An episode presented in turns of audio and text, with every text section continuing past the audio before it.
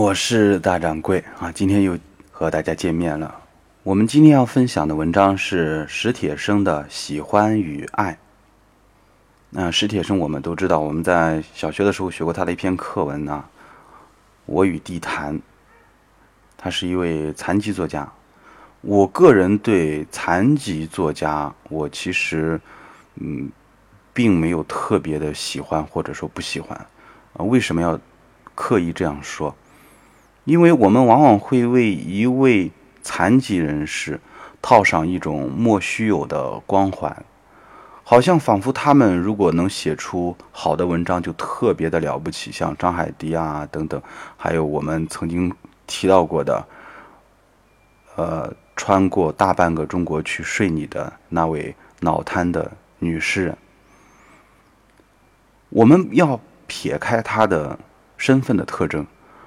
要从文字里面来读到他，而不是从他的身体去读到他。不能因为他脑瘫，然后他的诗歌过来之后，我就会觉得怎么样，而是应该从他的生活的际遇啊，就是他生活中发生过哪些事情，然后再通过他的文字去了解他想表达的东西。好，史铁生喜欢与爱。说真的。我并不喜欢我的家乡，可扪心自问，我的确又是爱他的。但愿前者不是罪行，后者也并非荣耀。有哲人说，人是被抛到世界上来的，所以你有权利不喜欢某一处被抛到的地方。可我真又是多么希望家乡能变得让人喜欢呀，并为此愿付绵薄之力，我能帮上的。一定会帮。不过，我的确喜欢家乡的美食。可想想，我又真是不爱它。喜欢它，一是习惯了，二是它确实色香味俱佳。不爱它，是说我实在不想再为它做什么贡献。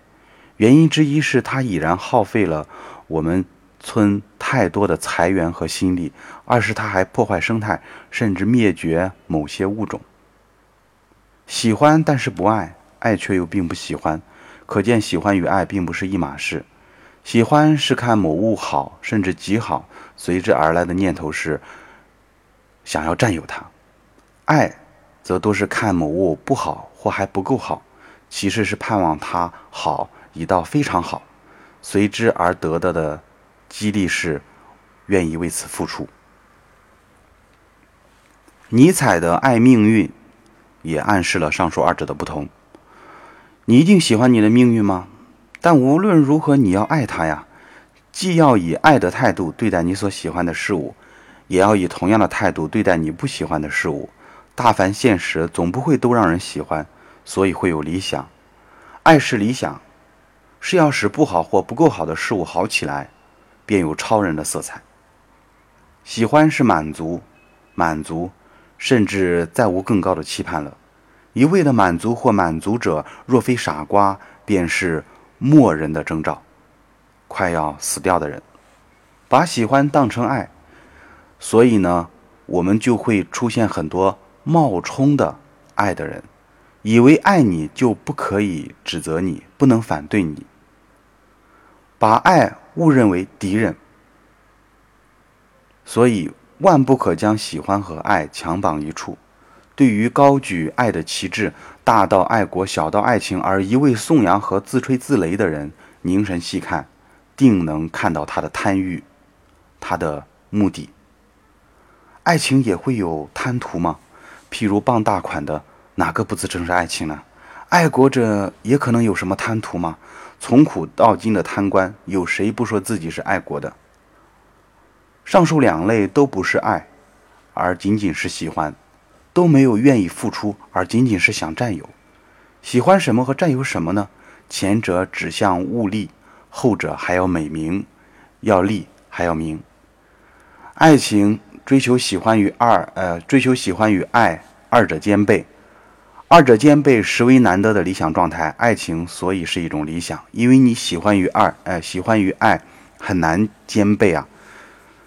而婚姻有互相的喜欢就行，喜欢淡去的日子则凭一纸契约来维系。所以从理想的追求降格为法律的监管。美满的家庭，一方面需要务实的家政、不容侵犯的二人体制和柴米油盐的经济管理。倘若乱了套，家庭也就落魄了，也就有了解体的危险。另一方面，又要有务虚的理想或信仰，那就是爱情。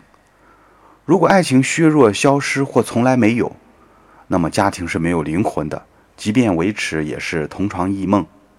爱国的事情呢，是不是和这些？很相似呢。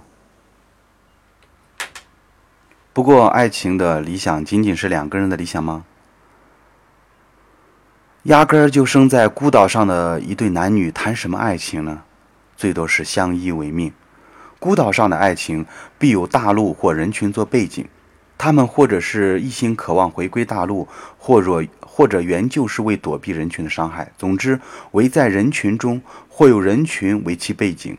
爱情才能诞生，理想才能不死。仅有男女而无人群，就像只有种子而无阳光和土地。爱情所以是博爱的象征，是大同的火种，是于不理想的现实中一次理想的实现，是通天塔的一次局部成功。爱情正如艺术，是黑夜的孩子，是清晨的严寒，是深渊上的阶梯，是黑暗之子，等待太阳。爱情如此，爱国也是这样啊！堂堂人类怎可让一条条国境线给搞糊涂呢？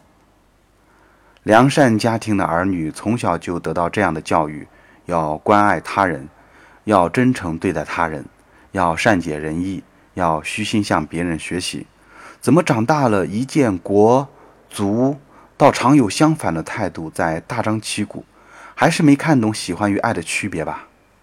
不爱人。只爱国，那就是贪图其名。真实的目的，我们不便猜想。爱人，所以爱国，那也就不会借贬低邻人来张扬自己了。大家说是这个道理吧？这就是史铁生的喜欢与爱。呃，在这里他提到两个观点啊，我非常的喜欢。第一个观点就是，因为爱人，所以才爱国，而不是。只爱国，如果只谈爱国的话，有可能会变成我们现在非常流行的一个词语，叫“爱国贼”。嘴上说啊，满口仁义道德，爱国爱国家，但是其实做着有损国家的事情。嗯，比如我们以前知道的一位著名的播音主持啊，芮成钢，啊，中央电视台的，那么他就是后来被以间谍罪逮捕了。那他整天就是喊着。啊，非常的爱国，整天喊着口号爱国。那么还有一个就是史铁生在这里提到了，就是这个爱是不分国界的，就说我们爱一个爱人，然后再爱国，但是呢又不要局限于呃一条条国境线，啊，见了这个回族人、满族人、蒙族人，啊，还是心里有芥蒂等等这些。那么这是史铁生作为一个。我觉得啊，他是作为一个对汉族人，就是说对大部分的一个族群的人说的话。那其实对于一些少数民族来说的话，他们的融合啊，更多的是体现在经济上。那文化上呢，还是有一定的隔阂。但是我们都知道，如果经济，如果经济已经结合在一起了，那么文化的结合也是迟早的事情。所以为什么我们一定要修铁路修到这个西藏去？啊，我们要修铁路，修到各个的省份，呃，偏远的地方我们也要铺路过去，就是为了让这个经济活起来。当然，经济活起来之后，人们的这个交流就多了。当人们一开始交流的时候，那么一些隔阂就会从此来打破。所以，我们现在看到很多的维吾尔族啊、回回族啊等等，它其实和我们的这个传统的汉族已经没有什么多大的区别了。啊，这就是经济所带来的非常厉害的一个地方。那在我们的中学历史书里面，为什么把秦始皇大书特书？啊，为为什么说他乃千古第一帝？就是因为他的书同文。如果没有秦始皇这样的做法的话，那么呃后面国家的再次分裂等等是很正常的。但是就是因为有了书同文、车同轨，还有计量工具的统一。